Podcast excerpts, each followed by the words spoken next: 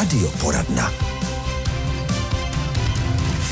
V tuto chvíli vítáme ve studiu Českého rozhlasu Hradec Králové paní doktorku Markétu Tučkovou z oddělení neurologie oblastní nemocnice v Náchodě. Dobré dopoledne. Dobrý den. Naše dnešní téma jsou bolesti hlavy, migréna, léčba, moderní metody. To všechno bychom dnes chtěli stihnout, i když je to samozřejmě moc. Na úvod eh, tedy, paní doktorko, mohli bychom si rozdělit, udělat představu, jaké jsou dnes možnosti, jak pomoct lidem s migrénou, v tom smyslu, jaké léky existují existují? Dá se to rozdělit na léčbu akutní a na léčbu profilaktickou, to znamená preventivní. Akutní léčba je léčba toho už probíhajícího migrénózního záchvatu a profilaktická neboli preventivní léčba je léčba, která směřuje k tomu, aby vůbec k té migréně nedošlo a pokud ano, tak v menší frekvenci a v menší intenzitě. Můžeme ji rozdělit tu profilaktickou léčbu ještě na epizodickou, krátkodobou a dlouhodobou. Epizodická to je jednorázová profilaxe, kterou si pacient podá v případě, že ho čeká nějaká činnost, která mu tu migrénu může vyvolat, fyzické cvičení, vysokohorská turistika například, pak je to krátkodobá profilaxe, což je nejčastěji u žen, jejichž migrény jsou vázány na menstruační cyklus a mají ten cyklus pravidelný, takže v tomto případě se užívá ta krátkodobá profilaxe den před a první dva dny menzes a pak je dlouhodobá profilaxe. Ta může trvat měsíce i léta podle toho, jak zabírá a jaký pacient toleruje. Z jiného hlediska můžeme dělit léčbu migrény na specifickou a nespecifickou. Nespecifická léčba migrény to je léčba obecnými analgetiky, která můžeme použít při bolestech zad, kloubů. Jsou to klasická nesteroidní antirevmatika, například ibuprofen nebo analgetika na bázi paracetamolu. Pak je to profilaktická nespecifická léčba a to je léčba léky, které primárně nebyly určeny pro léčbu migrény, ale jsou to léky z jiných lékových skupin, například eh, léky pro snížení krevního tlaku, léky pro zpomalení srdečního rytmu, antiepileptika, antidepresiva nebo léky, které směřují k dilataci cév. A pak je to specifická léčba migrény. V případě té akutní léčby to jsou hlavně tryptany, které jsou všeobecně známé a v současné době už přicházejí na řadu takzvané gepanty, které patří taky mezi biologickou léčbu, ke které se asi dál dostaneme. A pak je to profilaktická specifická léčba a to jsou takzvané anti-CGRP, monoklonální protilátky a to je také biologická léčba migrény. Není jednoduché vůbec se v tom zorientovat a proto hmm. jsme si vás pozvali, i když samozřejmě kdo trpí na migrény, tak už asi ví a zná, radí se se svým neurologem, ale co má vyzkoušeno. My se chceme dnes věnovat i některým lékům, kolem kterých panují určité obavy, možná i určité mýty. Pojďme tedy začít těmi tryptany, které jste zmiňovala. Možná pojďme krátce vysvětlit, jak fungují a jestli umí zastavit migrénu u každého. Ty tryptany patří mezi specifická antimigrenika. To znamená, že jsou to analgetika určená pouze pro léčbu migrény s výjimkou teda ještě pak jednoho typu primárních bolestí hlavy by tedy neměly zabrat na takzvanou tenzní bolest hlavy nebo na bolesti hlavy, které vycházejí třeba od krční páteře. A jsou to léky, které dokáží zastavit už ten rozběhlý migrenozní záchvat. Na druhé straně je ale určitá skupina migreniků, kteří na ty tryptany nezabírají. Takže tryptany zaberou jenom na migrénu, ale neznamená, že když na mojí bolest hlavy, která je očividně migréna, tryptan nezabírá, že to není migréna. Bohužel ty tryptany jsou spojeny poměrně s častou intolerancí nebo nežádoucími účinky, což bývají nejčastěji návaly horka, závratě, únava, ospalost, pocit slabosti, někdo může mít nevolnost nebo i zvracení, u někoho je to brnění končetin, někdy i dušnost. No a pro koho nejsou vhodné tyto léky? Protože asi jsou určité skupiny, kterými můžete doporučit, ale pak jsou třeba lidé, kteří trpí ještě dalšími zdravotními problémy a tam by mohla ta kombinace být až nebezpečná. Takže pro koho raději ne? Ty tryptany jsou vhodné pro relativně mladé zdravé migreniky, jsou pak méně vhodné pro pacienty s určitými kardiovaskulárními zátěžemi nebo komplikacemi, což jsou pacienti po infarktu myokardu, pacienti s ischemickou chorobou srdeční, pacienti po cévních mozkových příhodách s ischemickou chorobou dolních končetin. Jsou méně vhodné, úplně bych to u nich nevylučovala, tam eh, u těch tryptanů, například u toho sumatriptanu, což je nejčastější zástupce a nejběžněji užívaný tryptan, je maximální denní dávka 300 mg denně, což je opravdu hodně, ale je to řádně udávaná dávka maximální.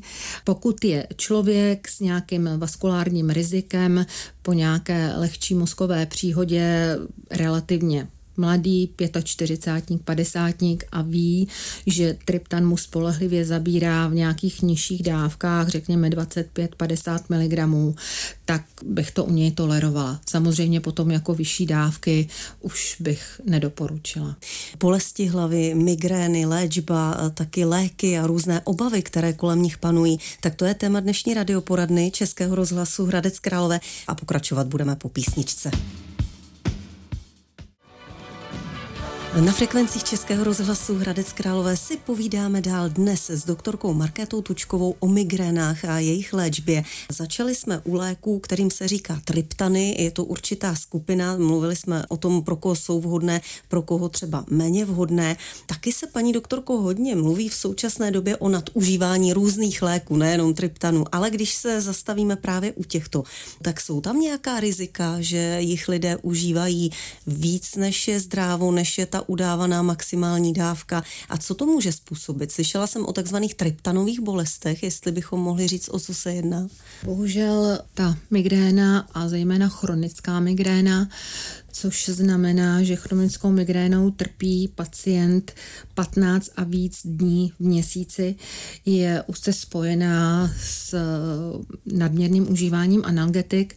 To znamená, že čím víc užívám analgetika, časem mi ta analgetika méně zabírají, je ta bolest hlavy častější a tím víc já ta analgetika užívám, takže vznikne takový začarovaný kruh a pak vlastně ty bolesti hlavy jsou už dílem i z toho nadužívání a bohužel to často vidíme u těch chronických migrén nebo i u chronické tenzní bolesti hlavy.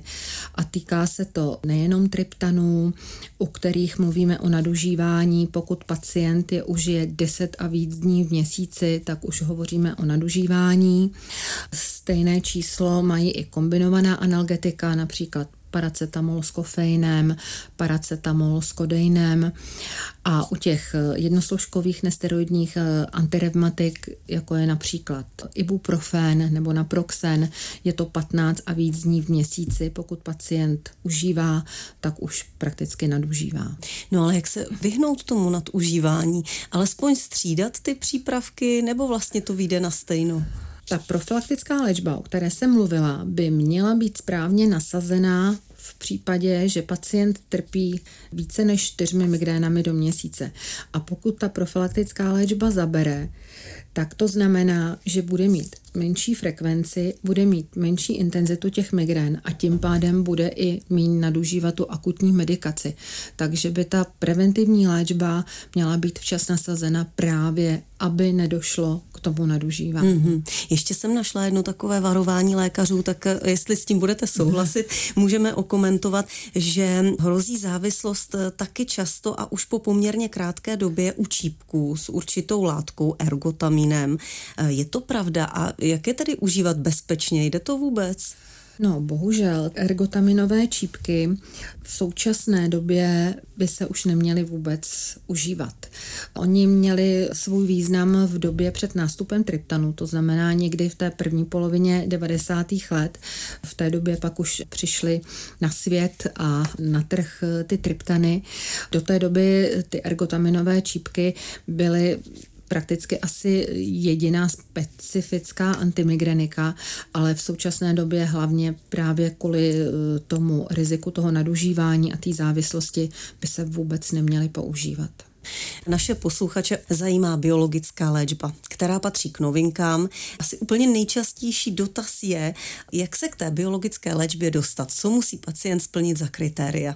Ta biologická léčba není pro každého samozřejmě, protože je to poměrně drahá léčba a pacient který tu biologickou léčbu dostane, musí splnit jednak indikační podmínky a jednak úhradové podmínky. To znamená, aby to pojišťovna zaplatila. Ty indikační podmínky jsou, že pacient trpí více než čtyřmi poměrně závažnými migrénami do měsíce, minimálně tři měsíce po sobě.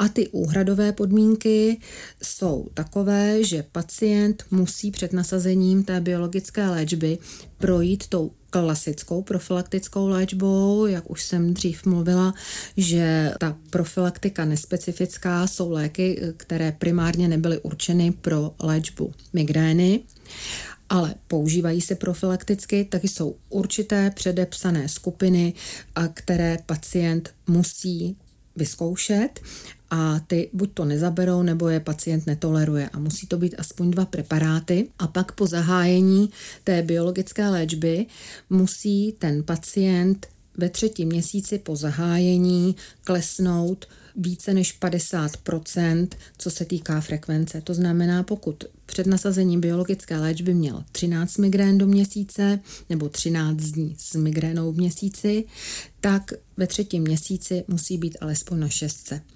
A pak v průběhu té léčby Tři měsíce po sobě stačí, když každý třetí měsíc ten, který začínal s těma třinácti, má šestku. Takže třeba 9, 9, 4 8, 7. Posluchače zajímá biologická léčba. Proto se o tom opakovaně budeme bavit, abychom odpověděli i na jejich další dotazy s paní doktorkou Markétou Tučkovou. Pokračujeme dál v radioporadně Českého rozhlasu Hradec Králové s neuroložkou doktorkou Markétou Tučkovou. Bavíme se o migrénách, už jsme probrali různé druhy léčby, různé druhy léků, ale naše posluchače zajímá biologická léčba. Jak dlouho musí trvat, jak se vlastně aplikuje?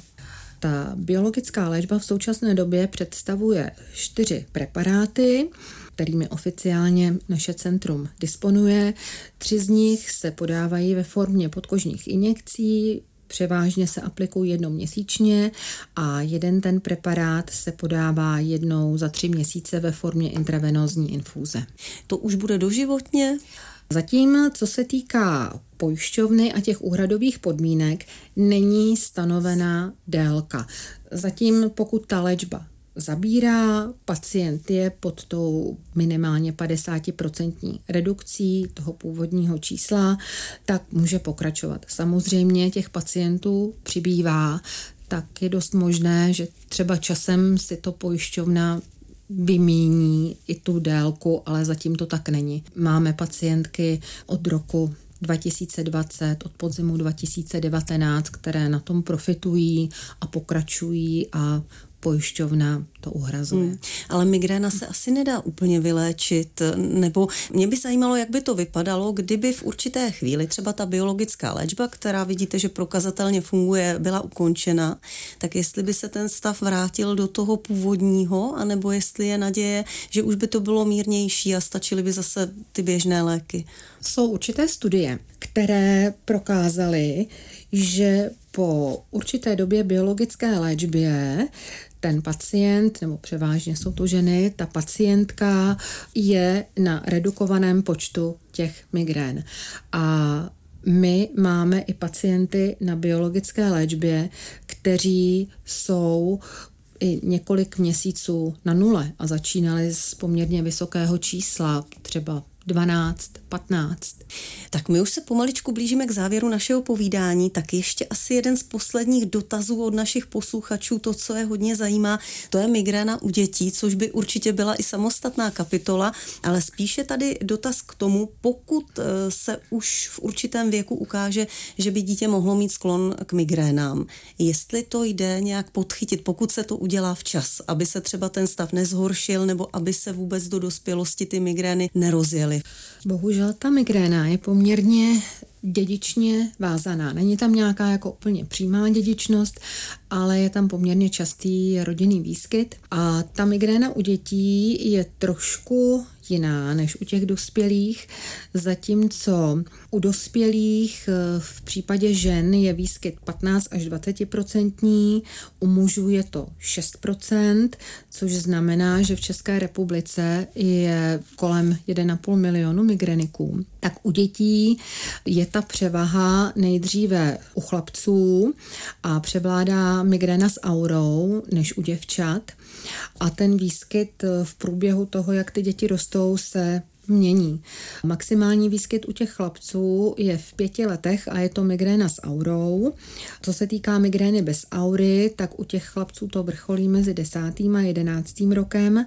U děvčat maximální výskyt migrény s aurou je mezi 12. a 13. rokem, bez aury u děvčat 14. až 17. rok a před pubertou převažují chlapci, v období tak těch 15 let se to vyrovnává, zatímco už ve 20 letech migrénou trpí dvakrát častěji ženy a ve 40 letech, kdy to číslo je na vrcholu u obou pohlaví, třikrát častěji trpí migrénou ženy než muži. Pokud dítě trpí migrénou, tak úplně si myslím, že nemůžeme zabránit tomu, že po nějaké době začne tou migrénou trpět v dospělosti.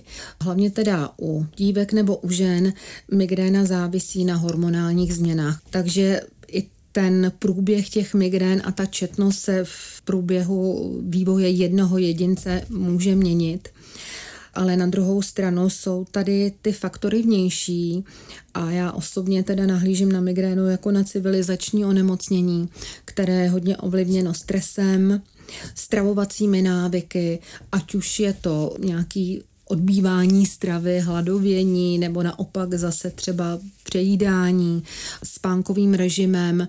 Pak jsou tady určité spouštěče, nejčastěji teda je to alkohol, víno, ať už bílé nebo červené.